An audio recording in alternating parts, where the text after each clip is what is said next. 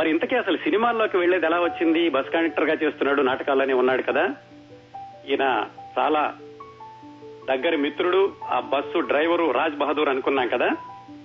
ఆయనకి అనిపించింది మనవాడు ఇన్ని రకరకాల విచిత్ర విన్యాసాలు చేస్తున్నాడు ఇంత చక్కగా నటిస్తున్నాడు ప్రజలతో ఆదరణ పొందుతున్నాడు చప్పట్లు కొట్టించుకుంటున్నాడు. దీని తర్వాత సినిమాకి వెళ్తే బాగుంటుంది కదా అని రాజ్ బహదూర్కి ఒక ఆలోచన వచ్చింది. ఆయన ప్రయత్నాలు మొదలుపెట్టే ముందు ఏమైందంటే వీళ్ళ మిత్రుడు చంద్రశేఖర్ అని అతను ఇంకా వీళ్ళు నాటకాల్లో ఉండగానే అతని సినిమాల్లోకి వెళ్ళాడు. అతను ఎలా వెళ్ళాడు? దర్శకుడిగా వెళ్ళాడు. దర్శకుడిగా వెళ్ళి సరే తనతో పాటుగా నాటకాలు వేసిన వాళ్ళల్లో కొంతమందిని తీసుకుందామని శివాజీరావు గైక్వాడ్ని కూడా పిలిచి నీకు కూడా మంచి వేషం ఇస్తాను. హులిబంతు హులి అనేటటువంటి కన్నడ సినిమా. దాంట్లో నీకు ఒక హంటర్ వేషం ఉంది అని చెప్పి రజనీకాంత్కి ఐదు వందల రూపాయలు అడ్వాన్స్ కూడా ఇచ్చాట. నెలకి నూట యాభై నూట డెబ్బై ఐదు రూపాయలు జీతం వస్తున్న రోజుల్లో ఐదు వందల రూపాయలు అడ్వాన్స్ ఇవ్వడం అంటే చాలా ఎక్కువ. చాలా ఆనందపడ్డాడు రజనీకాంత్. తొందరగా సినిమాల్లోకి అవకాశం దొరికింది అనుకున్నాడు. అయితే ఒక రెండు మూడు నెలల పాటు వాళ్ళు స్క్రిప్ట్ మీద పనిచేసి అబ్బాయి లాభం లేదు నీ పాత్ర కత్తిరిచ్చేశాము పైగా నువ్వు చేసేటటువంటి రకరకాల విన్యాసాలు మా సినిమాలో సరిపోవు అని చెప్పి రజనీకాంత్ దాంట్లో నుంచి తీసేశారు. ఆ విధంగా ఆయన నాటకాల్లో నుంచి కన్నడ సినిమాల్లో అడుగు పెట్టాల్సినటువంటి అవకాశం చేయిజారిపోయింది రాజ్ బహదూర్కి మాత్రం రజనీకాంత్ మీద చాలా నమ్మకం. ఎట్లాగైనా మన వాణ్ణి నటుణ్ణి చేయాలి అని అతను అనుకుంటూ ఉండగా మద్రాసులో దక్షిణ భారత చలనచిత్ర వాణిజ్య మండలి అని ఉండేది. ఇప్పుడు కూడా ఉందనుకోండి. వాళ్ళు ఒక నటనా శిక్షణా కేంద్రాన్ని మొదలుపెట్టి మొట్టమొదటిసారిగా మొట్టమొదటి బ్యాచ్కి వాళ్ళు పేపర్లో ప్రకటన వేశారు. ఇలాగా నటులు వస్తే కనుక వాళ్ళని మేము సెలెక్ట్ చేసుకుని వాళ్ళలో మంచి వాళ్ళకి శిక్షణ ఇస్తాము రెండు సంవత్సరాల కోర్సు అని. అది చూశాడు రాజ్ బహదూర్. అది చూసి శివాజీరావు గైక్వాడికి చెప్పాడు ఇలాగ ప్రకటన పడింది నువ్వు కూడా దరఖాస్తు పెట్టుకుంటే బాగుంటుంది అని. శివాజీరావుకి అలాంటి ఆలోచనలు ఏమి లేవు. ఎందుకంటే మద్రాసు వెళ్ళాలి ఇక్కడ ఉద్యోగం మానేశాలి ఇవన్నీ ఎక్కడ అయ్యే పని కాదనుకుని అతను ససేమిరా వద్దన్నాడు. రాజ్ బహదూర్ ఏమన్నాడంటే సరే మిగతావన్నీ తర్వాత ఆలోచిద్దాం ముందు అప్లికేషన్ అయితే పెడదామని ఆ దానికి దరఖాస్తుతో పాటుగా మూడు ఫోటోలు జత చేయాలి. మూడు ఫోటోలు తీసుకోవడానికి పన్నెండు రూపాయలు కావాలి. పన్నెండు రూపాయలు కూడా లేవు శివాజీరావు దగ్గర. అప్పుడు రాజ్ బహదూరే పన్నెండు రూపాయలు ఇచ్చి ఫోటోలు తీయించి దానికి ఎలాగైతే దరఖాస్తు చేయించాడు. ఏదో దరఖాస్తు అయితే పెట్టారు కానీ వస్తారన్న నమ్మకం లేదు. కానీ కొన్ని రోజుల తర్వాత ఉత్తరం వచ్చింది. మీ మీరు సెలెక్ట్ అయ్యారు మద్రాసుకు రండి ఇంటర్వ్యూకి అని. అప్పుడు భయం పట్టుకుంది. శివాజీరావు గైక్వాడ్ రజనీకాంత్కి ఎలా వెళ్ళాలి? ఉద్యోగం ఎలా మానేసేయాలి? మద్రాసులో ఒకవేళ వస్తే అక్కడుండి ఎలా బతకాలి? ఇవన్నీ ఆలోచిస్తుంటే రాజ్ బహదూర్ చెప్పాడు నేను చూసుకుంటాను అవన్నీ ముందే నువ్వైతే బయలుదేరి ఇంటర్వ్యూకి బయలుదేరు అన్నాడు. నీ ఉద్యోగం కూడా నువ్వు మానాల్సిన అవసరం లేదు. నిజంగా నువ్వు గనక దాంట్లో సెలెక్ట్ అయ్యి నువ్వు శిక్షణకి వెళ్ళ వెళితే గనక నేను డిపోలో ఎలాగోలాగో మాట్లాడతాను. సగం రోజులు అక్కడ సగం రోజులు ఇక్కడ. ఉద్యోగం పోకుండా నేను చూసుకుంటాను అని. రజనీకాంత్ అడిగాడు నువ్వు కూడా బస్సు డ్రైవర్ గానే చేస్తున్నావు నువ్వు నాకు డబ్బులు ఏం పంపించి నన్ను ఎలాగా పోషించగలవు? అంటే అతను చెప్పాడు పర్వాలేదు పర్వాలేదు శివాజీ నాకు ఉద్యోగమే కాకుండా వెనకాల ఒక చిన్న డైరీ ఫామ్ ఉంది. అందుకని చెప్పి నేను ఎలాగోలాగో సర్దుకుంటాను. నేను నీకు డబ్బులు పంపించి నీకు ఏమాత్రం ఇబ్బంది లేకుండా చూసే బాధ్యత నాది. ముందసలు నువ్వు ఇంటర్వ్యూకి వెళ్ళు అని శివాజీరావుకి ధైర్యం చెప్పి మద్రాసు పంపించాడు. మొత్తానికి కన్నడ నుంచి నలభై మంది వెళ్ళారు నలభై మందిలో ఆరుగురు అక్కడ సెలెక్ట్ అయ్యారు. ఆరుగురు ఇప్పుడు ఎలా ఉన్నారంటే ఒక అతని పేరు అశోక్ అతను ఇప్పుడు కన్నడంలో యాక్టర్. తర్వాత రవీంద్రనాథ్ అతను కన్నడ డైరెక్టర్ అయ్యాడు. అమర్ ముల్లా చంద్రహాస్ ఆళ్వా ఇతను కన్నడంలో కాలేజ్ హీరో అని ఆ సినిమాకి దర్శకుడయ్యాడు. తర్వాత రఘునందన్ ఈ రఘునందన్ చాలా ముఖ్యమైనటువంటి పాత్ర పోషించాడు మిత్రుల తర్వాత చెప్పుకుందాం. చివరికి మన శివాజీరావు గైక్వాడ్ తర్వాత రజనీకాంత్. వీళ్ళందరూ ఆరుగురు సెలెక్ట్ అయిన వాళ్ళల్లో రజనీకాంత్ కూడా ఉన్నాడు. నెలకి రెండు వందల రూపాయలు రాజ్ బహదూర్ పంపిస్తూ ఉండేవాడు. ఒక్కొక్కసారి రెండు వందలు అయిపోయి భోజనానికి కూడా ఇబ్బంది పడే పరిస్థితులు వచ్చి రజనీకాంత్ చెప్పలేక ఇవి తెలుసుకుని రాజ్ బహదూర్ ఏం చేశాడంటే చూడు శివాజీ నువ్వు ఇలా ఇబ్బంది పడొద్దు. ఈ బంగారపు గొలుసు నీ దగ్గర పెట్టుకో.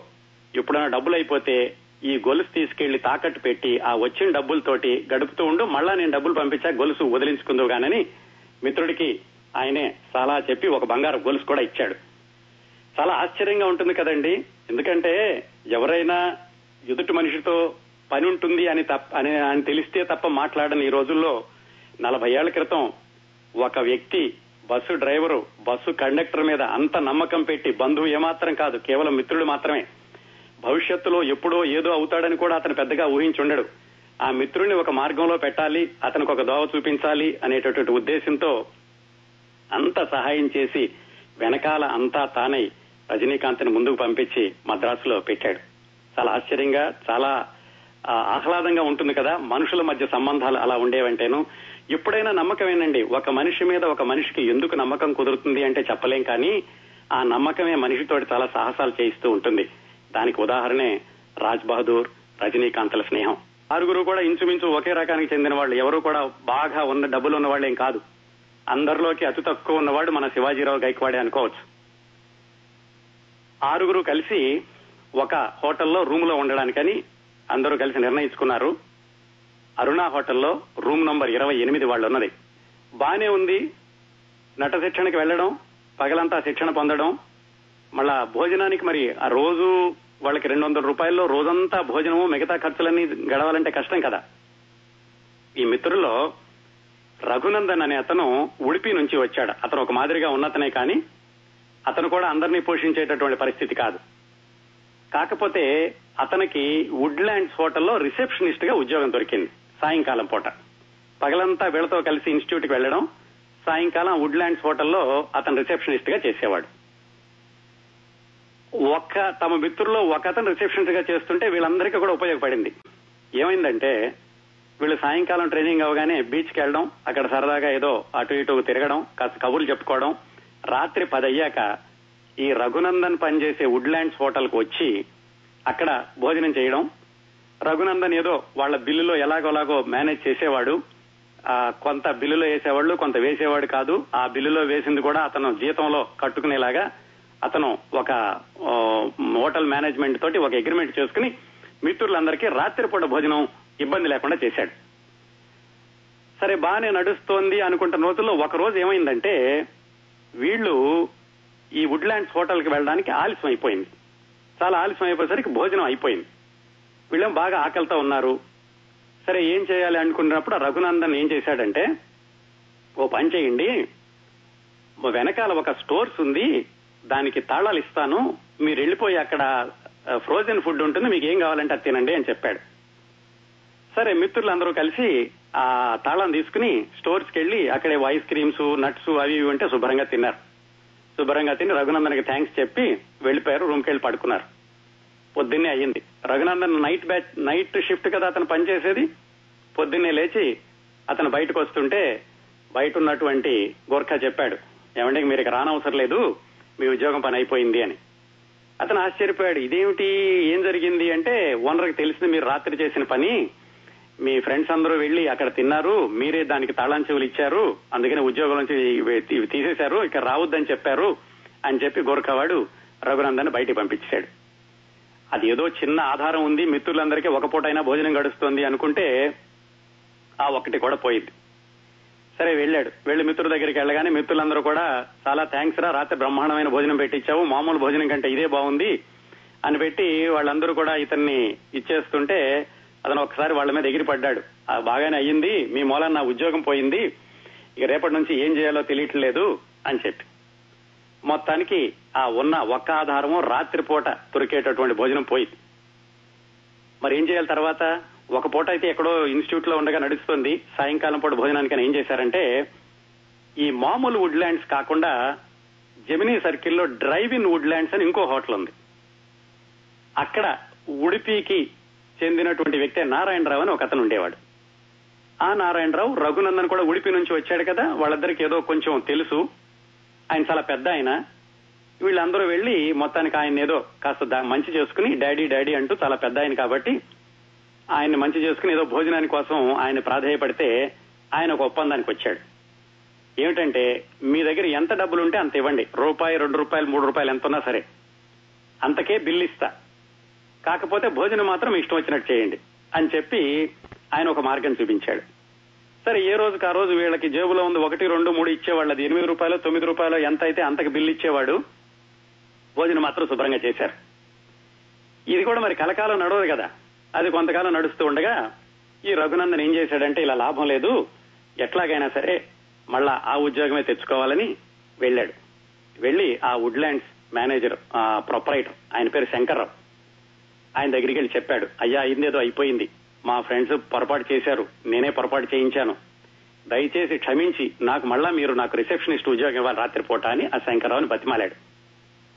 ఆయన ఏం చెప్పాడంటే పదిహేను రోజుల పాటు ఈ మెట్ల మీద కూర్చోను అప్పుడు ఆలోచిస్తానన్నాడు. అది కూడా భరించి ఆయన పదిహేను రోజుల పాటు మెట్ల మీద కూర్చున్నాడు మిత్రుల కోసం అని. ఎవరు? రఘునందన్. పదహారు రోజుని ఆ శంకరరావు ఏం చెప్పాడంటే సరే అయితే నిన్ను నేను మళ్ళా ఉద్యోగంలోకి తీసుకుంటాను. కాకపోతే ఒకటే కండిషన్. మీ మిత్రులు ఎవరైనా ఎవరొచ్చి భోజనం చేసినా పర్వాలేదు. ఒక్కడ మాత్రం రాకూడదు. ఆ నల్లగా మెల్లకన్నుతో ఉన్నాడు చూడు వాడు వస్తే మాత్రం ఊరుకోనని కండిషన్ పెట్టాడు. రఘునందనికి చాలా అవమానం అనిపించింది. నిజంగా ఉన్న వాళ్ళందరిలోకి తక్కువగా ఉండేది శివాజీరావే. అతనికే అసలు భోజనం అవసరం. అలాంటిది అతన్నే రావద్దన్నాడు. కాకపోతే ఎట్లా కొట్లాగో సర్దుకుందాం కనీసం ఇదైనా దొరుకుతోంది కదా అని అంత అవమానాన్ని ఆయన దిగమింగుకుని మళ్ళా ఉద్యోగంలో చేరాడు. కండిషన్ ఏమిటి? ఎవరైనా రావచ్చు ఈ శివాజీరావు మాత్రం రాకూడదు. మరి మిగతా వాళ్ళు వస్తున్నారు. ఇతను ఒక్కడిని ఎలా వదిలిపెడతాడు? అందుకని ఏం చేశాడంటే ఒక చిన్న టెక్నిక్ కనిపెట్టాడు. ఒక పెద్ద సంచి తీసుకుని ఎవరికీ కనపడకుండా ఒక పక్కన పెట్టి ఆ అక్కడ స్టోర్స్లో ఉండి కిచెన్ సూపర్వైజర్ ఒక కన్నడ అతను అనమాట అతన్ని మంచి చేసుకుని అతను ఏం చేసేవాడంటే ఆ కిచెన్ సూపర్వైజర్గా ఉండగా ఎప్పుడు అతనికి అవకాశం దొరికితే అప్పుడు అన్నం ప్యాకెట్లు టిఫిన్ ప్యాకెట్లు కట్టి వాటిని ఆ సంచిలో వేసేవాడు. ఆ సైన్స్ ఎక్కడో గోడ పక్కన పెట్టి కనపడకుండా ఇతను బయటకు వెళ్తూ తీసుకెళ్ళేవాడు తెల్లవారుజామున. వెళ్ళి పొద్దున్నే ఇన్స్టిట్యూట్కి వెళ్ళేవాడు. అక్కడ మిత్రులందరూ కాసు కూర్చునేవాళ్ళు. ఇతను వెళ్ళి ఆ పలహార పొట్లాలు తీస్తే అది తిని అప్పుడు హోటల్కి వెళ్ళేవాళ్ళు. చాలా ఆశ్చర్యంగా ఉంటుంది కదండి ఇలాంటివన్నీ వింటుంటే. ఈనాటి సూపర్ స్టార్ రజనీకాంత్ ఎలాంటి ఇబ్బందులు ఎన్ని ఆటంకాలు ఎదుర్కొని పైకొచ్చాడు అనడానికి ఇవన్నీ నిదర్శనాలు. అలా వెళ్ళింది. సో కొన్ని రోజులు వుడ్లాండ్స్ లోను కొన్ని రోజులు డ్రైవ్ ఇన్ వుడ్లాండ్స్ లోను ఇలా తింటూ ఉన్నారు. ఇంకా కొన్నిసార్లు ఈ రెండు కూడా నడవనప్పుడు ఏం చేసేవాళ్ళంటే ఆ దగ్గరలోనే ఏవిఎం కళ్యాణ మండపం అని ఉంది. ఆ ఏవిఎం కళ్యాణ మండపానికి వెళ్ళి అక్కడ ఏమైనా పెళ్ళిళ్ళు జరుగుతుంటే పెళ్ళి కొడుకు తరఫునో పెళ్ళి కూతురు తరఫునో తెలియకుండా వీళ్ళకి ఉన్న బట్టలు ఏవో కాస్త ఇస్త్రీ చేసుకుని వెళ్ళి అక్కడ కూడా భోజనం చేసేవాళ్ళు. అంత ఇబ్బంది పడ్డారండి భోజనానికి. అయితే ఇక్కడ ఇట్లా ఇబ్బంది పడుతున్న రోజుల్లో రజనీకాంత్ భోజనం చేసి బయటకు వచ్చాక రాత్రిపూట రోడ్డు మీద నుంచుని బీడీ కాలుస్తూ పైకి చూస్తూ మిత్రులు చెప్పేవాటరే చూస్తూ ఉండండి రా ఎప్పుడైనా సరే ఈ పక్కన ఇంత హోటల్ నేను కడతాను లేకపోతే కొంటాను ఆ రోజులు వస్తాయి అని చెబుతూ ఉండేవాడట. దీనికి కొనసాగింపుగా ఏం జరిగిందో మాట్లాడుకోవడానికి ముందు కొంచెం ఫాస్ట్ ఫార్వర్డ్ చేసి మళ్ళీ వెనక్కి వద్దాం. ఫాస్ట్ ఫార్వర్డ్ చేస్తే రజనీకాంత్ సూపర్ స్టార్ అయిపోయాడు. సూపర్ స్టార్ అయిపోయాక అదే వుడ్లాండ్స్ హోటల్లో. ఏ వుడ్లాండ్స్ హోటల్లో అయితే శంకర్రావు అనే ప్రొపరేటర్ ఈ నల్లగా మెల్లకను వాడిని రావద్దని చెప్పాడో అదే హోటల్లో వాళ్ళ మిత్రుడి యొక్క తమ్ముడి పెళ్ళైతే ఆ రిసెప్షన్ రజనీకాంతే ఏర్పాటు చేయించాడు. అక్కడికి వీళ్ళందరూ వెళ్ళారు వెళ్ళినప్పుడు ఆ శంకర్రావు దగ్గరికి వెళ్ళి రఘునందన్ చెప్పాట చూశారా శంకర్రావు గారు మీరు ఆ రోజు నల్లగా మెల్లకన్ను వాడిని రావద్దని చెప్పారే? ఆ మెల్లకన్ను నల్లగా ఉన్నతనే ఈనాటి రజనీకాంత్ అని చెప్పాట. అతను వణికిపోయి బాబు బాబు ఆ విషయం చెప్పమాకు అని అన్నట్టు శంకర్రావు అంతేకాకుండా ఇతను సూపర్ స్టార్ అయ్యాక చెప్పుకున్నాం కదా ఎవరు మిత్రుల్ని మర్చిపోలేదని. ఆ డ్రైవ్ ఇన్ వుడ్లాండ్స్లో ఇంకొక ఆయన ఈయనకి సహాయం చేశాడని తెచ్చుకున్నాం కదా నారాయణరావు అని చెప్పుకున్నాం కదా నారాయణరావు అని డాడీ డాడీ అని పిలుస్తూ ఉండేవాడని. ఆయన తర్వాత ఇంటికి పిలిచి భోజనం పెట్టి బట్టలు పెట్టడమే కాకుండా వాళ్ళ అమ్మాయి పెళ్ళికి లక్షల రూపాయలు సహాయం చేశాటండి రజనీకాంత్. అందుకని చెప్పుకుంటున్నాం రజనీకాంత్ గురించి ఇన్ని విశేషాలు. నడిచొచ్చిన దారులు మరచిపోనివాడు వెనక్కి తిరిగి చూసుకోవడానికి భయపడినవాడు తన చిన్నప్పటి జ్ఞాపకాల గురించి చెప్పుకోవడానికి భేషజం లేనివాడు రజనీకాంత్. ఈ కన్నడ వాళ్ళందరూ కలిసి హోటల్లో ఒక రూమ్లో ఉన్నారని చెప్పుకున్నాం కదా?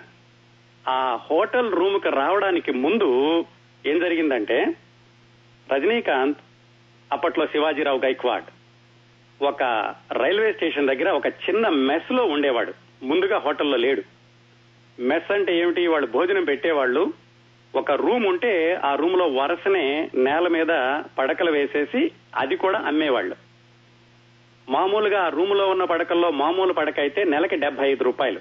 ఒక పూట భోజనం ఒక పూట టిఫిను నేల మీద పడుకోవడానికి ఆ పక్కకి డెబ్బై ఐదు రూపాయలు. కాకపోతే ఆ రూమ్లో కొంచెం మూలకు వెళితే అంటే వంటింటికి దగ్గరగా ఉంటుంది. దానివల్ల నష్టం ఏమిటి? పొగ వేడి వాసన అవన్నీ ఉంటుంది. ఆ బెడ్ అయితే గనక అరవై రూపాయలు. రజనీకాంత్ అప్పట్లో తనకున్నటువంటి స్థాయికి అరవై రూపాయలు మించి ఇవ్వలేడు. అందుకని ఆ మూల ఉన్నటువంటి ఆ బెడ్ని తీసుకుని వంటగది దగ్గరలో పొగ వేడి భరిస్తూ ఉండేవాడు.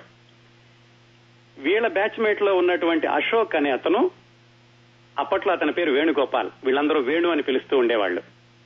ఒకరోజు ఎందుకో శివాజీరావు ఎక్కడుంటున్నాడో చూద్దామని ఆ మెస్కి వెళ్ళాడు. వెళితే అట్లా ఒక మూల ఉండి పొగ వేడి అందులో ఉన్నటువంటి శివాజీరావును చూసి శివాజీ నువ్వు ఇక్కడ వద్దు మా హోటల్కి వచ్చేసేయి మా హోటల్లో ముగ్గురు ఉంటున్నాము అని శివాజీని రమ్మన్నాడు. శివాజీ కొంచెం ఆలోచించాడు ఎందుకు ఇక్కడ బాగానే గడుస్తుంది కదా అరవై రూపాయలు ఇస్తే ఇక్కడ ఒక పూట భోజనం పెడుతున్నారంటే లేదు ఇక్కడ ఎలా ఉంటావు దీనిలో వద్దు అని బలవంతాన శివాజీరావుని తనతో పాటు రమ్మన్నాడు. అయితే అది నెల మధ్యలో. అప్పటికే అరవై రూపాయలు ఇచ్చున్నాడు. సరే మెస్ ఆయన దగ్గరికి వెళ్ళి అయ్యా నేను మధ్యలో వెళ్ళిపోతున్నాను. మరి మిగిలిన డబ్బులు ఇవ్వండి అంటే అతను నెల మధ్యలో వెళితే ఇవ్వనన్నాడు. సరే ఇద్దరూ కలిసి ఏదో బతిమాలి అతని దగ్గర వచ్చినటువంటి ఆ ఇరవై రూపాయలు ముప్పై రూపాయలు తీసుకుని ఒక ట్రంక్ పెట్టి తీసుకుని రిక్షాలో కూర్చుని అరుణ హోటల్కి వెళ్ళాడు. అరుణ హోటల్లో యశోక్ ఉంటున్నాడు వేణుగోపాల్ అప్పట్లో. అతని రూమ్లో రవీంద్రనాథ్ అని అతని తర్వాత డైరెక్టర్ అయ్యాడు. తెలుగు బ్యాచ్లో కృష్ణస్వామి అని ఇంకో కుర్రాడు ఉండేవాడు. వీళ్ళిద్దరూ కూడా అశోక్తో కలిసి అరుణ హోటల్లో ఉంటున్నారు. అక్కడికి నాలుగో వాడి కింద శివాజీరావుని రమ్మన్నాడు అశోక్. ఎందుకు ఈ అశోక్ గురించి ప్రత్యేకంగా మాట్లాడుకుంటున్నామంటే రజనీకాంత్ జీవితంలో ప్రముఖమైనటువంటి పాత్ర వహించింది ఆయనకి సహాయం చేసింది ఆయన ముఖ్యమైన మలుపులకి దోవ తీసినటువంటి వ్యక్తుల్లో మొదటి వ్యక్తి అతనితో పాటుగా డ్రైవర్గా పనిచేసిన రాజ్ బహదూర్. అసలు మద్రాసు పంపించడానికి ఆర్థిక సహాయం చేయడానికి ఆయన అనుకున్నాం కదా? రెండో వ్యక్తి క్రిందటి వారం మనం మాట్లాడుకున్న రఘునందన్. ఆ హోటల్లో రిసెప్షనిస్ట్గా చేస్తూ కనీసం ఒక పూటైనా వీళ్ళకి మంచి భోజనం పెట్టిద్దామని అతను చేసిన త్యాగాలు అతను రెండో వ్యక్తి. రజనీకాంత్ జీవితంలో ముఖ్య పాత్ర వహించింది. మూడో వ్యక్తి ఇప్పుడు మనం మాట్లాడుకుంటున్న అశోక్. ఆ మెస్ నుంచి తీసుకొచ్చి తన హోటల్ రూమ్కి తీసుకొచ్చినటువంటి అశోక్ ఏం చేశాడంటే రజనీకాంత్ అప్పట్లో ఏదో ఆత్మ న్యూనతాభావం ఒక ఇన్ఫీరియారిటీ కాంప్లెక్స్ ఏదన్నా కానివ్వండి ఆర్థిక ఇబ్బందులు వీటన్నిటితోటి ఎలా ఉండేవాడంటే ప్రతి చిన్న విషయానికి రెచ్చిపోవడం క్షణికావేశం ఎవరితో పడితే వాళ్ళతో తగాద పెట్టుకోవడం చికాకు కోపం ఇట్లా కొంచెం మనిషి ఏ క్షణంలో ఏం చేస్తాడో ఊహించడానికి అందనట్టుగా ఉండేవాడు. అతని ఆవేశానికి అడ్డుకట్ట వెయ్యాలని అతనికి కొంచెం మామూలు మనుషుల్లో ఎలా ప్రవర్తించాలో నేర్పడానికి ప్రయత్నించి కొంతవరకు విజయం సాధించింది ఈ అశోక్ అనే అతను. వీళ్ళందరినీ చూద్దామండి. తర్వాత అసలు ఇప్పుడు ఎలా ఉన్నారు? ఇదంతా మనం మాట్లాడుకుంటోంది పంతొమ్మిది వందల డెబ్బై మూడు డెబ్బై రెండు ప్రాంతాల్లో. ఇప్పుడు వీళ్ళందరూ రజనీకాంత్కి సహాయం చేసిన వాళ్ళందరూ ఇప్పుడు ఏ ఏ దశల్లో ఉన్నారు?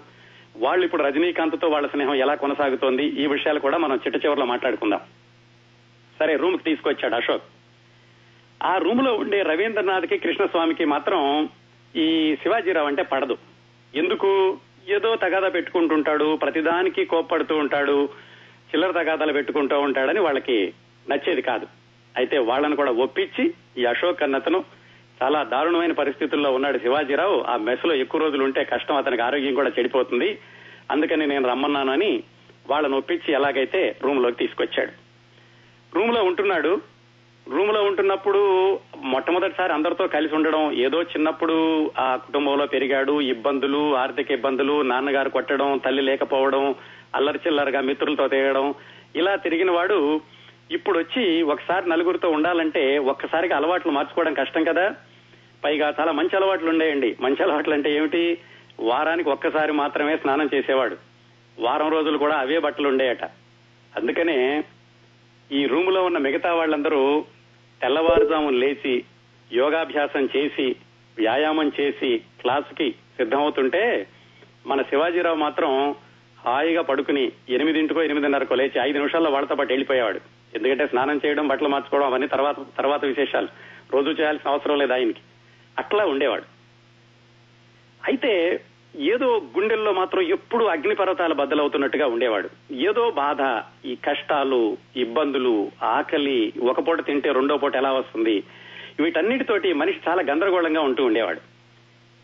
ఈ అశోక్ ఆయన్ని అదుపు చెప్పు అదుపులో పెట్టడానికి ఎలా ప్రయత్నించాడు అనడానికి రెండు మూడు సంఘటనలు చూద్దాం.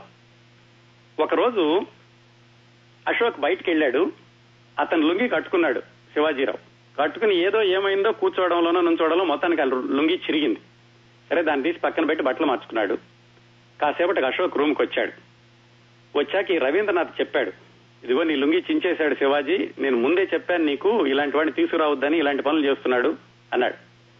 అశోక్ ఏమి మాట్లాడకుండా ఆ లుంగి తీసుకుని చిరుగును చూసి సూదీదారం తీసుకుని కింద కూర్చుని అది కుట్టడం మొదలు పెట్టాడు మొదలు పెడితే రజనీకాంత్కి అర్థం కాలేదు. వచ్చి అరే నీ లుంగి చించాను రా అన్నాడు. ఏం మాట్లాడలేదు. అశోక్ అలాగే తన లుంగి కుట్టుకుంటున్నాడు. మరి ఎందుకులా ఊరికే ఉన్నావు? నన్ను కోపడం ఏంటి? అన్నాడు. నాకు తెలుసు అన్నాడు. నన్ను కోపడరా ఒకసారి? అన్నాడు. లేదు నేను కోపడను అన్నాడు. లేదు నన్ను కోపడు నీలో కోపం ఉంది ఆ కోపం బయటకు పెట్టాయి. అని అక్కడ కూడా దౌర్జన్యమే. ఆ అశోక్ కాలర్ పట్టుకుని నన్ను కోపడు నన్ను కొట్టు అంటున్నాడు. అశోక్ మాత్రం చెప్పాట శివాజీ నీకు చాలా నేర్పాలి. ఇలాంటివన్నీ కూడా చెప్తాను. నా నేను కూడా కోపం తెచ్చుకుని నిన్ను కొడితే మన ఇద్దరం కొట్టుకుంటాం. దీనివల్ల వచ్చేదే ఉండదు. జరిగింది ఏదో అయిపోయింది. నా లుంగి చిరిగిపోయింది. నేను కొట్టుకుంటున్నాను అని చెప్పి ఈ శివాజీరావు గైక్వాడికి ఏదో కొంచెం తేడాగా కనిపించేది. ఏమిటి ఇతను? నేను తప్పు చేసినా గానీ నన్ను కోపట్టలేదు.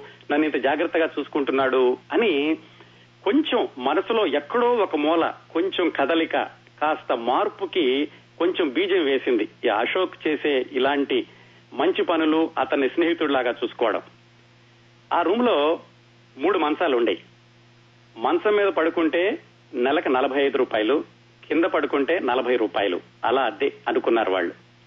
సరే శివాజీరావు నలభై ఐదు రూపాయలు ఇవ్వలేడు కాబట్టి నేను కిందే పడుకుంటానని కింద పడుకుని నెలకు నలభై రూపాయలు కట్టేవాడు వాళ్ళతోటి. ఇంకొకసారి ఏమైందంటే రజనీకాంత్ మంచి ఈ అలవాట్లని చెప్పుకున్నాం కదా వారానికి ఒక రోజే స్నానం చేసేవాడని. అంతేకాకుండా అతనికి బ్రష్ టూత్ పేస్ట్ బ్రష్తో కడుక్కోవడం కూడా తెలియదట అప్పట్లోనూ. తెలియదంటే మరి అవకాశం లేక కొనుక్కుని ఉండడు. బహుశా ఆర్థిక ఇబ్బందులు కూడా దానికి కూడాను. ఒకరోజు ఇతను రోజు ఏం చేసేవాడంటే పళ్ళపొడి నందిని పళ్ళపొడి అది కూడా బ్రాండ్ ఉండేది. ఆ బెంగళూరులో దొరికేది. ఆ నందిని పళ్ళపొడితో అతను బ్రష్ చేసుకుంటూ ఉండేవాడు రోజు పళ్ళు తోముకుంటూ ఉండేవాడు. ఒకరోజు వీళ్ళందరూ బయట వెయిట్ చేస్తున్నారు బాత్రూమ్లోకి వెళ్ళాడని. అంటే బ్రష్ సౌండ్ వినపడింది అటు వీళ్ళందరికీ. ఓహో శివాజీ ఎక్కడో కొత్తగా బ్రష్ కొనుక్కొచ్చినట్టున్నాడే. అనుకుని వీళ్ళందరూ ఆత్రంగా వెయిట్ చేస్తున్నారు. ఇప్పుడు కొనుక్కొచ్చాడా మనకు తెలియకుండా అని సరే బయటకు వచ్చాడు బయటకు వచ్చాక వీళ్ళు అడిగారట ఏంట్రా బ్రష్ ఎప్పుడు తెచ్చుకున్నావు? అని. బ్రషా? నేను కొనుక్కోవడం నేను ఎప్పుడు కొనలేదే అన్నాడు. మరి ఏమిటి నువ్వు లోపల బ్రష్తో తోముకున్నావు కదా అంటే అదే అక్కడ మూడు బ్రష్లు ఉన్నాయి ఒక బ్రష్తో తోముకున్నాను అన్నట్టు అంటే అప్పుడు మళ్ళీ శివాజీ పక్కకి తీసుకెళ్ళి ఆ అశోక్ శివాజీని పక్కకి తీసుకెళ్ళి చూడు శివాజీ భార్యాభర్తలు కూడా ఒకే బ్రష్ తోటి పళ్ళు తోముకోరు. నువ్వు ఇలా చేయడం మంచిది కాదు. నువ్వు ఇలా చేయకూడదు. నువ్వు పళ్ళపొడితో తోముకుంటున్నావు కదా. ఇలా వేరే వాళ్ళ బ్రష్ వాడడం మంచిది కాదు అని నెమ్మదిగా సర్ది చెప్తే మళ్ళా ఇంకొంచెం సంచలనం ఆ శివాజీరావు గైక్వాడ్లో ఇదేదో మంచి మాటలు చెప్తున్నాడని కొంచెం వినడం మొదలు పెట్టాడు అప్పుడు ఆ అశోకే వెళ్ళి అతనికి బ్రష్ పేస్ట్ కొనిపెట్టి ఆ మర్నాటి నుంచి ఆ రజనీకాంత్కి ఆ రెండు అమరేలాగా చూశాడు. క్లాస్కి వెళ్ళినప్పుడు కూడా నాలుగు బ్యాచ్లు ఉండేయండి అప్పుడు కన్నడ వాళ్ళు మలయాళం వాళ్ళు తెలుగు వాళ్ళు తమిళ్ వాళ్ళు. ఏ బ్యాచ్లో ఎవరు గొడవ చేసినా కానీ వెంటనే చేతులు మడిచేసేసి వాళ్ళ మీద కొట్టడానికి వెళ్ళిపోయేవాడు.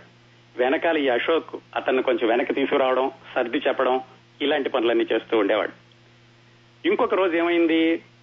ఇన్స్టిట్యూట్లో డాన్స్ చేసేటటువంటి కార్యక్రమం ఆ సిలబస్ ఏదో వచ్చింది. అందుకని ఈ స్టూడెంట్స్ అందరికీ చెప్పారు అబ్బాయి మీరు తెల్ల నిక్కరు తెల్ల బనీను వేసుకురావాలి. డాన్స్ చేయడానికి చాలా తేలిగ్గా ఉంటుంది ఆ డ్రెస్ అయితే అని. మరి మన శివాజీరావు దగ్గర ఉన్నదల్లా ఆ కండక్టర్ డ్రెస్ ఏదో రెండు మూడు తెల్ల చొక్కాలే అందుకని అతను మామూలు డ్రెస్ తోనే వెళ్ళాడు. వెళితే ఇన్స్టిట్యూట్ వాళ్ళు చెప్పారట ఇలా కాదు నువ్వు డ్రెస్ వేసుకుని రమ్మన్నాం కదా అంటే నా దగ్గర లేదు ఏం చేయమంటారు నాకు వేసుకురావడానికి అని అక్కడ కూడా కొంచెం గట్టిగా మాట్లాడాడు. సరే వాళ్ళు చివరికి నటనలో అయితే అతను బాగా చేస్తున్నాడు. అతని గిమ్మిక్స్ తోటి వాటితోటి దానిలో ముందే ఉన్నాడు. ఇంకందుకని వాళ్ళు ఏం అనలేక సరే అయితే నీ ఇష్టం వచ్చినట్టుగా నువ్వు నువ్వు ప్యాంటుతోడే డాన్స్ చేయని మిగతా వాళ్ళందరూ నిక్కర్తో డాన్స్ చేస్తుంటే ఈ శివాజీరావును మాత్రం ప్యాంటుతోనే డాన్స్ చేయడానికి వాళ్ళు అనుమతించారు. అప్పుడు కూడా ఈ అశోక్ చెబుతూ ఉండేవాడట శివాజీరావుకి పది మందిలో ఎలా ఉండాలి కోపం ఎలా తగ్గించుకోవాలి ఇలాంటివన్నీ.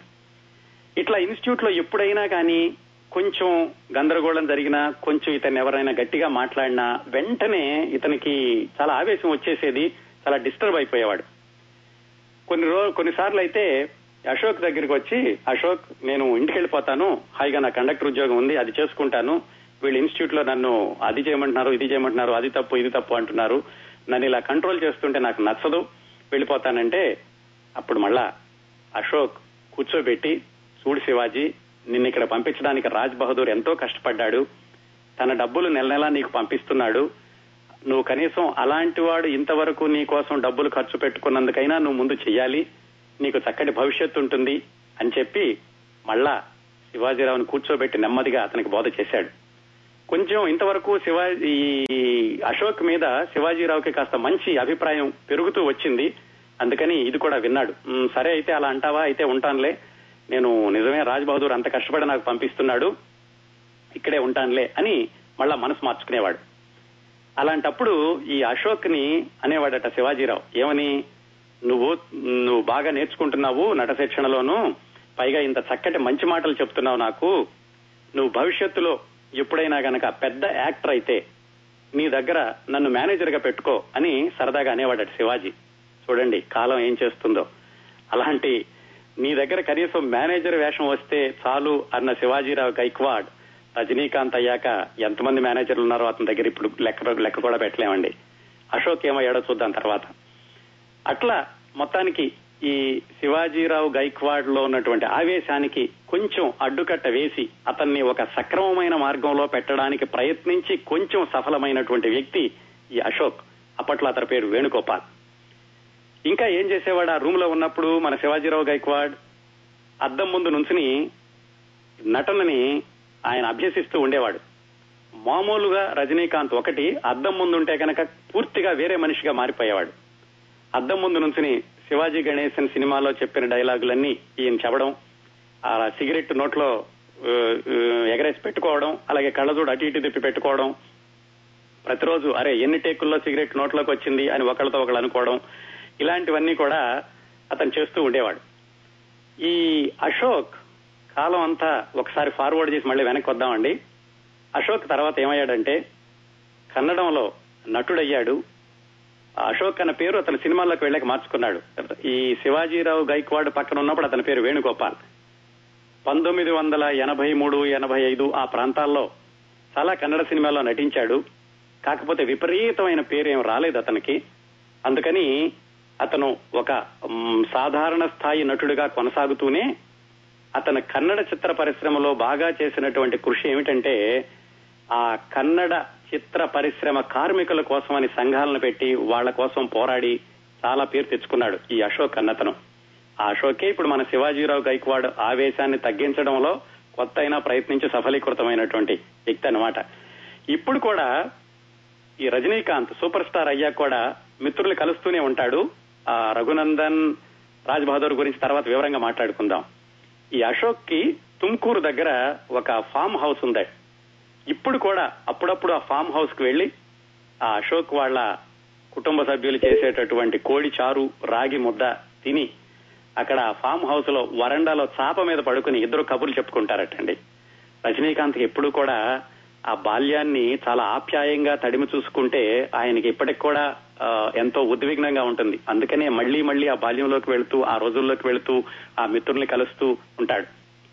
అదండి అశోక్ ఈ శివాజీరావు గైక్వాడ్ యొక్క జీవితంలో అతని ఆవేశం తగ్గించడంలో పాత్ర వహించినటువంటి కొన్ని సందర్భాలు. ఈ శిక్షణలో భాగంగా ఒకసారి వాళ్ళు ఇన్స్టిట్యూట్లో కన్నడ నాటకం ఒకటి వేశారు.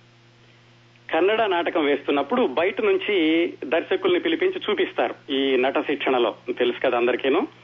ఆ విధంగా ఒకసారి ఏం చేశారంటే ప్రఖ్యాత దర్శకుడు బాలచందర్ అప్పటికి కూడా ప్రఖ్యాత దర్శకుడేనండి. ఆయన సినీ రంగ ప్రవేశం చేసిన కొద్ది సంవత్సరాల్లోనే విలక్షణమైన దర్శకుడిగా పేరు తెచ్చుకున్నారు. ఆయన్ని ఇన్స్టిట్యూట్కి పిలిచారు. దేనికి వీళ్ళందరూ ఎలాగా చేస్తున్నారో ఏమిటో చూడడానికని ఆయన పిలిపించారు. ఆయన ఎదుట రజనీకాంత్ అప్పటికింకా శివాజీ రావే. ఒక కన్నడ నాటకంలో వేసేసరికి ఆయనకి ఏదో ఒక ప్రత్యేకత కనపడింది. ఈ కుర్రాడిలో చాలా చురుగ్గా ఉన్నాడు మెరుపులా ఉన్నాడు ఇతనికి ఏదో ఒక ప్రత్యేకత ఉంది అనిపించి అతను ఏం చెప్పాడంటే ఈ నాటకం అయిపోగానే చూడు శివాజీ నీలో ఏదో స్పెషాలిటీ కనిపిస్తోంది ఏమిటనేది నీకు ఇంకా నేను నాకు అంతుపట్టడం లేదు. మనం నువ్వు ఒకసారి వచ్చి నాకు కనపడు నేను నిన్ను చాలా వివరంగా నేను ఇంటర్వ్యూ చేస్తాను వివరంగా ఇంటర్వ్యూ చేశాక తర్వాత ఏం చేద్దామనేది చెప్తాను అని శివాజీరావుకి చెప్పాడు. సరే శివాజీరావు ఆయన చెప్పిన సమయానికి వెళ్ళి ఆయనకి ఇంటర్వ్యూ కోసమని వెళ్ళాడు. ఆయన ఏం చేశాడంటే అసలు నీ కెపాసిటీ ఏమిటో ఇప్పుడు చూపించు అని తనకి నచ్చినటువంటి కొన్ని దృశ్యాలని నటించి చూపించమన్నాడు. నటించి చూపించమంటే వెళ్ళాడు. వెళ్ళి ఏదో ఈయన వేసిన నాటకాల్లోవి ఈయనకి తెలిసినవి కొన్ని అభినయించి చూపించాడు. చూపిస్తే బాలచంద్రకి నచ్చలేదు. ఇదేమి నచ్చలేదయ్యా ఇవేమి నువ్వు మామూలుగానే చేస్తున్నావు అన్నాడు. అప్పుడు ఆయన ఏం చేశాడంటే తుగ్లక్ అని అది కన్నడ నాటకమే. దాంట్లో కొన్ని సీన్లు వేసి చూపించాడు. నిజానికి ఈ తుగ్లక్ నాటకం రజనీకాంత్ ఎప్పుడు స్టేజ్ మీద వెయ్యలేదు బెంగళూరులో ఒక నటుడు దర్శకుడు సిఆర్ సింహ అని ఒక ఆయన ఉన్నాడు. ఆయన ఈ తుగ్లక్ నాటకం వేయడంలో చాలా ఫేమస్.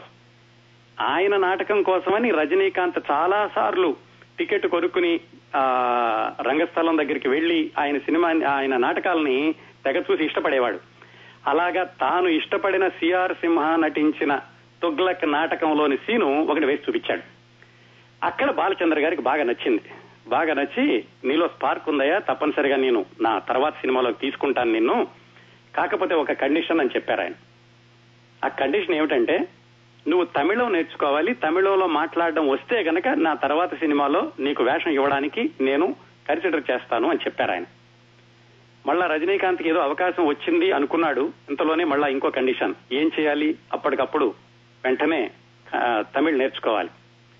తన ఉండే వాళ్ళందరూనేమో కన్నడ ఫ్రెండ్స్ ఒక తెలుగు అతను మళ్ళీ ఆయనకి తన గాడ్ ఫాదర్ గుర్తొచ్చాడు. ఎవరు? ఆయన గాడ్ ఫాదర్ అప్పట్లో రాజ్ బహదూర్. నెల నెల డబ్బులు పంపించి చదువుకోమని చెప్పింది ఆయనకి. అందుకని మళ్ళా బెంగళూరు వెళ్ళినప్పుడు బెంగళూరు వెళ్ళినప్పుడు అని ఎందుకు అంటున్నానంటే నేను అంతకుముందే చెప్పున్నాం ఆయన ఉద్యోగం మానలేదు. ఇక్కడ నట శిక్షణా కేంద్రంలో ఉంటూ మధ్య మధ్యలో ఇక్కడ సెలవులు వచ్చినప్పుడు అక్కడికి వెళ్ళి ఉద్యోగం చేస్తూ అక్కడ సెలవులు పెట్టి మద్రాసు వస్తూ ఆ ఉద్యోగాన్ని అలాగే కొనసాగిస్తూ దాన్ని జాగ్రత్తగా కాపాడుకుంటూ ఈయన సినీ నట శిక్షణను కొనసాగిస్తూ ఉన్నాడు.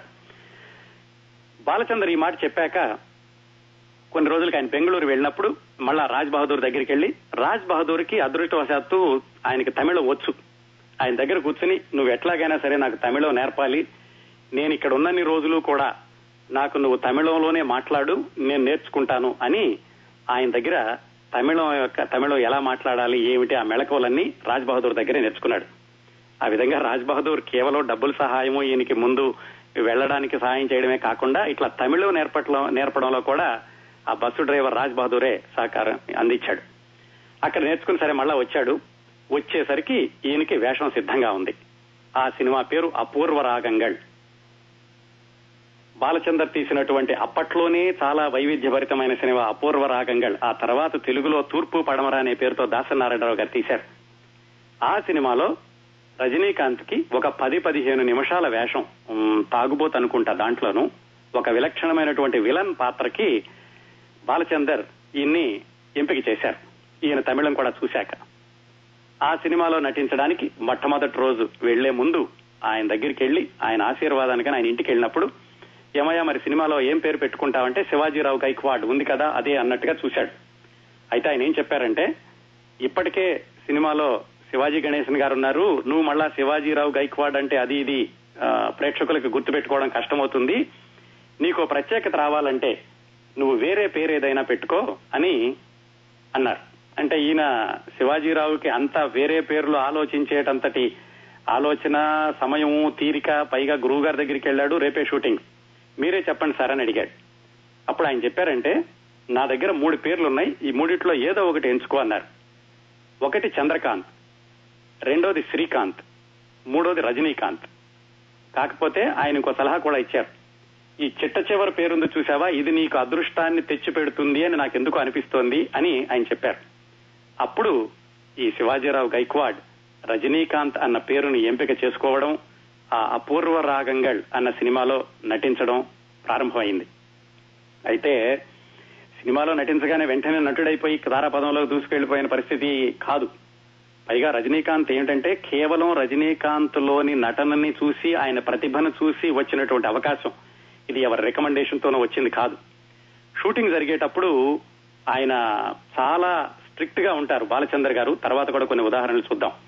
అలాగే అందులో కొత్త కుర్రాడు చాలా క్రమశిక్షణతోటి ఆయన అనుకున్నది అనుకున్నట్టు వచ్చే వరకు కూడా నటీనటులతోటి మళ్ళా మళ్ళా చేయిస్తూ ఉండేవాళ్ళు.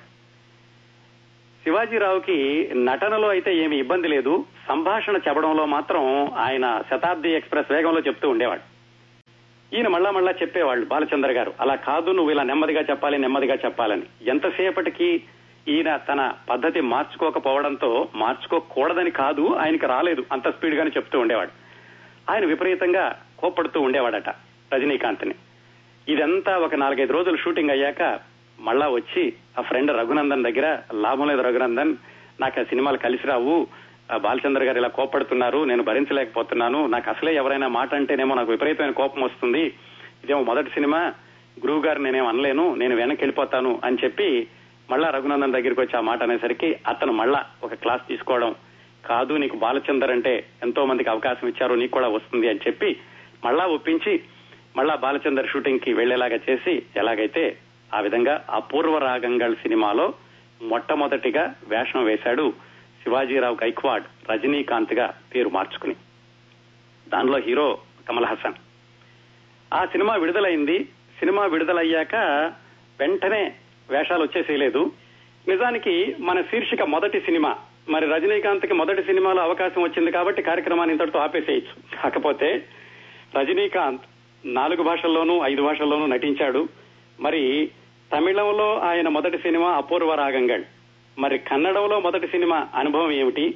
తెలుగులో మొదటి సినిమా అనుభవం ఏమిటి? అవి కూడా చెప్పుకుంటే గాని ఆయన సినీ రంగంలో స్థిరపడడానికి పునాదులు పడే వరకు మనం చెప్పుకున్నట్టు అవుతుంది. అందుకని ఆ విషయాలు కూడా మాట్లాడుకుందామండి. బెంగళూరు నుంచి ఈయనకు ఫోన్ కాల్ వచ్చింది అనుకున్నాం కదా. ఈ అపూర్వ రాగంగల్ సినిమా విడుదలై ఆయన్ని పది మంది గుర్తుపడుతున్న రోజుల్లో బెంగళూరులో నుంచి ఆయనకు ఫోన్ కాల్ ఏమని వచ్చిందంటే అబ్బాయి నీ ఉద్యోగానికి ముప్పు వచ్చింది నువ్వు ఎట్లాగైనా సరే వెంటనే ఇక్కడికి వచ్చి నీ ఉద్యోగం కాపాడుకో అని బెంగళూరు వెళ్ళాడు. వెళ్ళేసరికి వాళ్ళు ఏం చెప్పారంటే అప్పటికే రెండు మూడు సంవత్సరాలు అయ్యింది అటు ఇటు తిరుగుతున్నాడు కొన్నాళ్ళు సెలవులు పెడుతున్నాడు ఇక్కడికి వస్తున్నాడు కొన్ని రోజులు ఆయన సెలవు కూడా పెట్టకుండా మానేస్తున్నాడు. వీటన్నిటితోటి ఈయన్ని కండక్టర్ ఉద్యోగం నుంచి తొలగించడానికి నిర్ణయించుకున్నారు. కర్ణాటక రాష్ట్ర రోడ్డు రవాణా సంస్థ వాళ్ళు. సరే ఈయన వెళ్ళి ఇక సినిమాల్లో ఎక్కడ అవకాశాలు రాలేదు. అక్కడ కూడా స్థిరపడిపోయాను నాకు పర్వాలేదు అనుకునేటటువంటి భరోసా లేదు. ఉద్యోగం ఏమైనా సరే కావాలి ఆయనకి? సరే ఆ డిపోకి వెళ్ళి ఎస్టాబ్లిష్మెంట్ డిపార్ట్మెంట్లో క్లర్క్ శివశంకర్ అని ఆయన దగ్గరికి వెళ్ళాడు.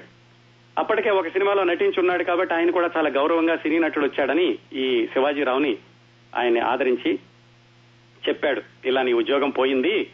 కాకపోతే ఇంకొక లిటిగేషన్ ఏమైందంటే ఇక్కడ శివాజీరావుతో పాటుగా ఇంకో పదమూడు మందిని కూడా తీసేశారు. వాళ్ళకి వేరే వేరే కారణాల వల్ల. సరే రజనీకాంత్ వచ్చి చెప్పాడు. ఏమండి ఏమైనా సరే నాకు ఈ ఉద్యోగం కావాలి. నాకు సినిమాల్లో వేషాలు ఎక్కువగా వచ్చేటట్టు లేవు. నేను వచ్చి మళ్ళా నా ఉద్యోగం నేను కొనసాగించాల్సేటట్టుంది. మీరు ఎలాగైనా సరే మీరే ఏమైనా చేయాలి అని శివశంకర్ని అడిగితే ఆయన కేవలం క్లర్క్. సరే అయితే మేనేజర్ని అడిగి వస్తాను నువ్వు ఇక్కడే కూర్చోని మంజురేకర మేనేజర్ పేరు. మేనేజర్ దగ్గరికి వెళ్ళి చెప్పాడు. ఏమండి మన శివాజీరావు ఇలాగా ఉద్యోగం పోయింది.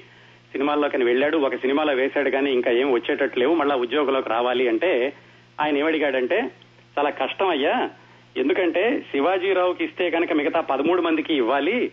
పద్నాలుగు మందిని మళ్ళా ఉద్యోగంలోకి తీసుకోవడం అంటే నాకు యూనియన్ ప్రాబ్లమ్స్ అవి వస్తాయి ఎట్టి పరిస్థితుల్లో ఈ ఉద్యోగం ఇవ్వడానికి కుదరదు అని చెప్పేశాడు. ఈ శివశంకర్ మళ్ళా వెనక్కి వచ్చాడు టేబుల్ దగ్గర శివాజీరావు నుంచుని ఉన్నాడు. ఏం చెప్పాలో తెలియలేదు. తల వంచుకునే చెప్పాడు. శివాజీరావు సారీ నేను నా ప్రయత్నాలు నేను చేశాను. నీకు ఉద్యోగం రాదు ఉద్యోగం పోయినట్టేనని. ఆయన తలెత్తి శివాజీరావు ముఖంలోకి చూస్తూ ఉండగా టేబుల్ మీద రెండు కన్నీటి చుక్కలు శివాజీరావు కళ్ళల్లో నుంచి చెప్పాడు సార్ నేనేం నే- నేను బ- నేను బతకడానికి నాకు ఈ ఉద్యోగం తప్పనిసరండి. ఇప్పటికి కూడా నేను మద్రాసులో మద్రాసులో ఇబ్బంది పడుతున్నాను. ఎంతకాలం రాజ్బహదూర్ని ఇబ్బంది పెట్టను? అంటే ఆయన ఏం చెప్పాడంటే నేనేం చేయలేను శివాజీ. ఒక సహాయం మాత్రం చేస్తాను. అదేంటంటే నీకు రావాల్సిన పిఎఫ్ గ్రాట్యుటీ అంతా ఒక్క రోజులో వచ్చేలాగా చేస్తాను అన్నాడు. అని అప్పటికప్పుడే ఆయన పిఎఫ్ గ్రాట్యుటీ అంతా వచ్చేలాగా చేశాడు. ఎంతో తెలుసా అండి? ఎనిమిది వందల ముప్పై ఆరు రూపాయల అరవై పైసలు. ఎనిమిది వందల ముప్పై ఆరు రూపాయల అరవై పైసలు తీసుకుని శివాజీరావు ఆయనకి థ్యాంక్స్ చెప్పి ఇదే నాకు ఎనిమిది లక్షలు అనుకుంటాను. మద్రాసు వెళ్తున్నాను. సావో రేవో తేల్చుకుని వస్తాను. ఇక మాత్రం వెనక రాను అని చెప్పి వాళ్ళందరికీ ఎదురుగుండా హోటల్లో బయట కాఫీలు ఇప్పించి మద్రాసు బయలుదేరాడు. రజనీకాంత్ నటించిన మొట్టమొదటి కన్నడ సినిమా గురించి మాట్లాడుకుందామండి.